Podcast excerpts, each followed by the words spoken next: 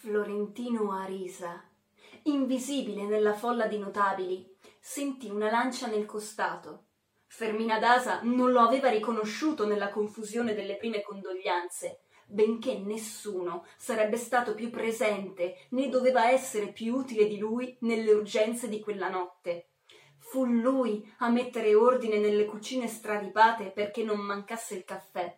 Ottenne delle sedie supplementari quando non bastarono quelle dei vicini e ordinò di mettere nel patio le corone che avanzavano quando ormai non ce ne stava più una in casa.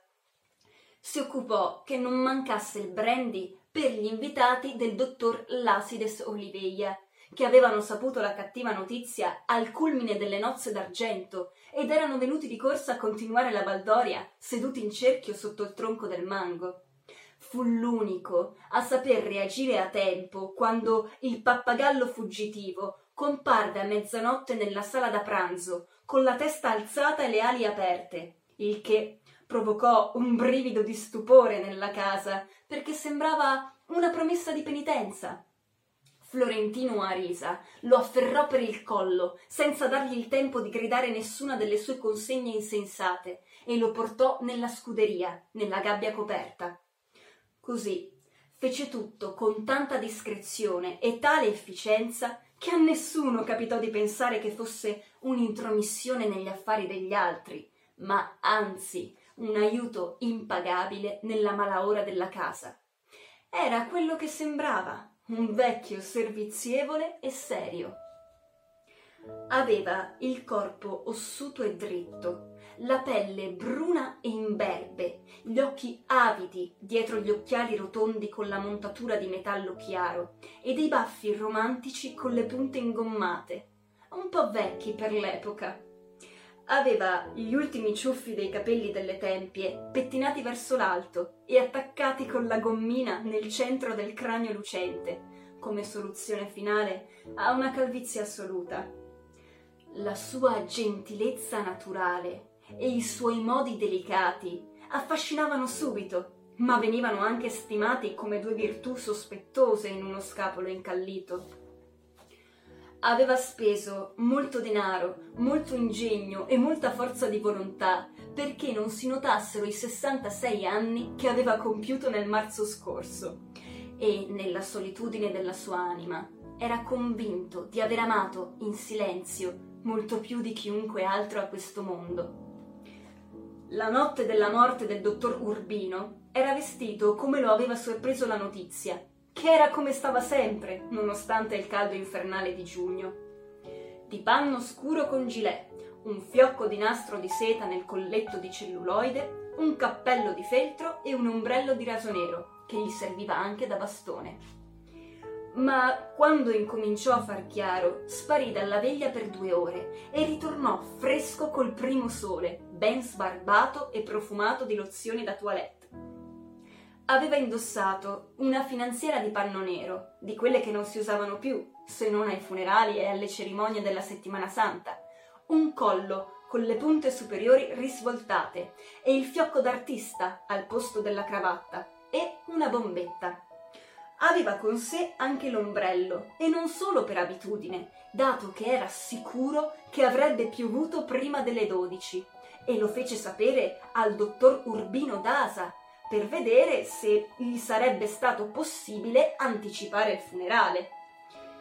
Ci provarono, in effetti, perché Florentino Arisa apparteneva a una famiglia di armatori e lui stesso era presidente della Compagnia Fluviale del Caribe e questo faceva supporre che se ne intendesse di pronostici atmosferici.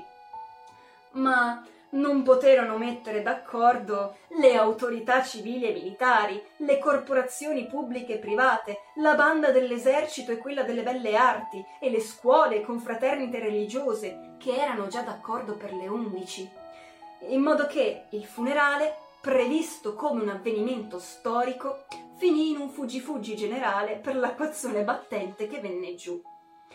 Furono molto pochi quelli che arrivarono squazzando nel fango al mausoleo della famiglia, protetto da una ceiba coloniale il cui fogliame superava il muro del cimitero. Sotto quello stesso fogliame ma nella parte esterna destinata ai suicidi, il pomeriggio del giorno prima i rifugiati del Caribe avevano sepolto Jeremiah de Saint-Amour e il suo cane insieme con lui, secondo la sua volontà. Florentino Arisa fu uno dei pochi che rimasero fino alla fine del funerale. Si inzuppò fino alla biancheria intima e arrivò spaventato a casa sua per paura di prendere una polmonite dopo tanti anni di attenzioni minuziose e di precauzioni eccessive. Si fece preparare una limonata calda con un goccio di brandy, se la bevette a letto con due pastiglie di fenaspirina e sudò abbondantemente, avvolto in una coperta di lana, finché recuperò la giusta temperatura del corpo. Quando tornò alla veglia, si sentiva rinvigorito. Fermina Dasa aveva ripreso il comando della casa che era spazzata e in grado di ricevere, e aveva posto sull'altare della biblioteca un ritratto del marito morto dipinto a pastello, con la cornice listata a lutto.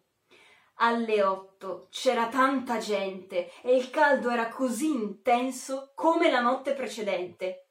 Ma dopo il rosario qualcuno fece circolare la preghiera di andarsene presto, perché la vedova riposasse per la prima volta dal pomeriggio della domenica Fermina Dasa salutò la maggior parte della gente vicino all'altare, ma accompagnò l'ultimo gruppo di amici intimi fino alla porta sulla strada, per chiuderla lei stessa, come aveva sempre fatto.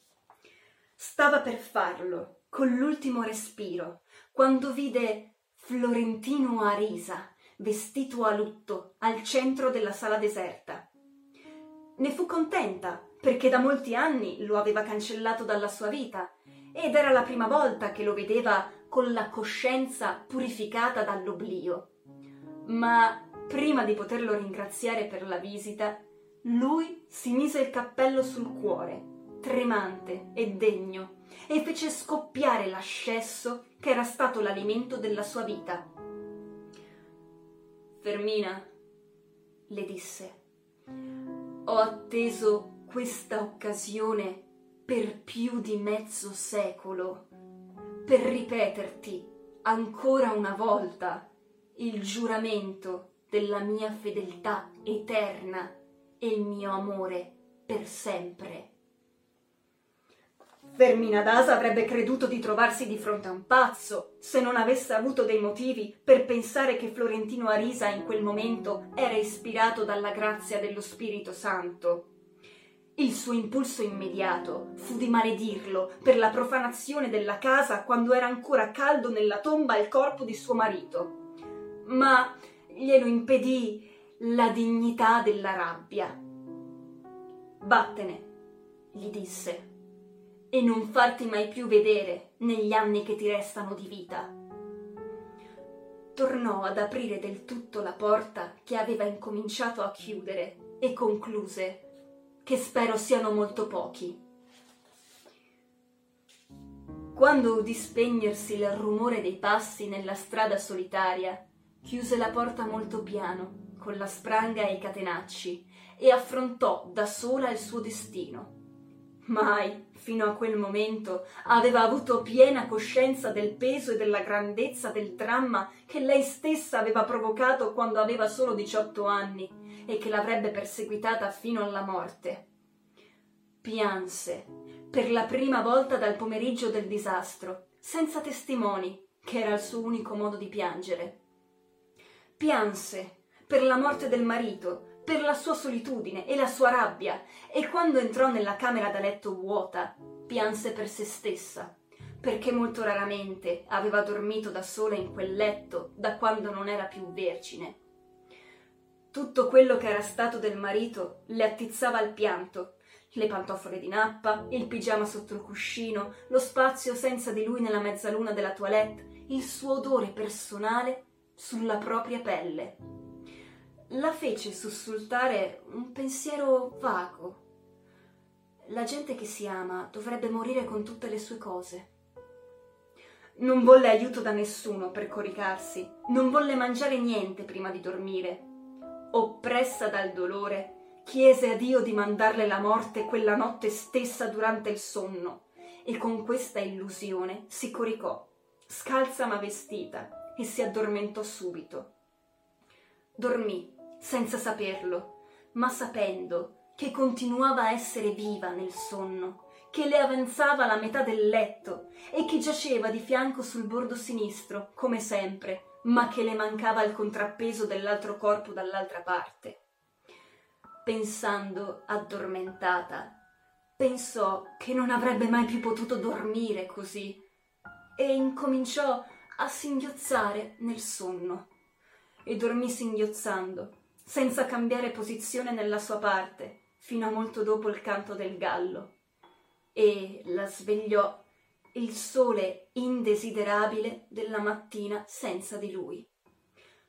Solo allora si rese conto di aver dormito molto, senza morire, singhiozzando nel sonno, e mentre dormiva singhiozzando, di aver pensato più a Florentino Arisa che al marito morto. Bye.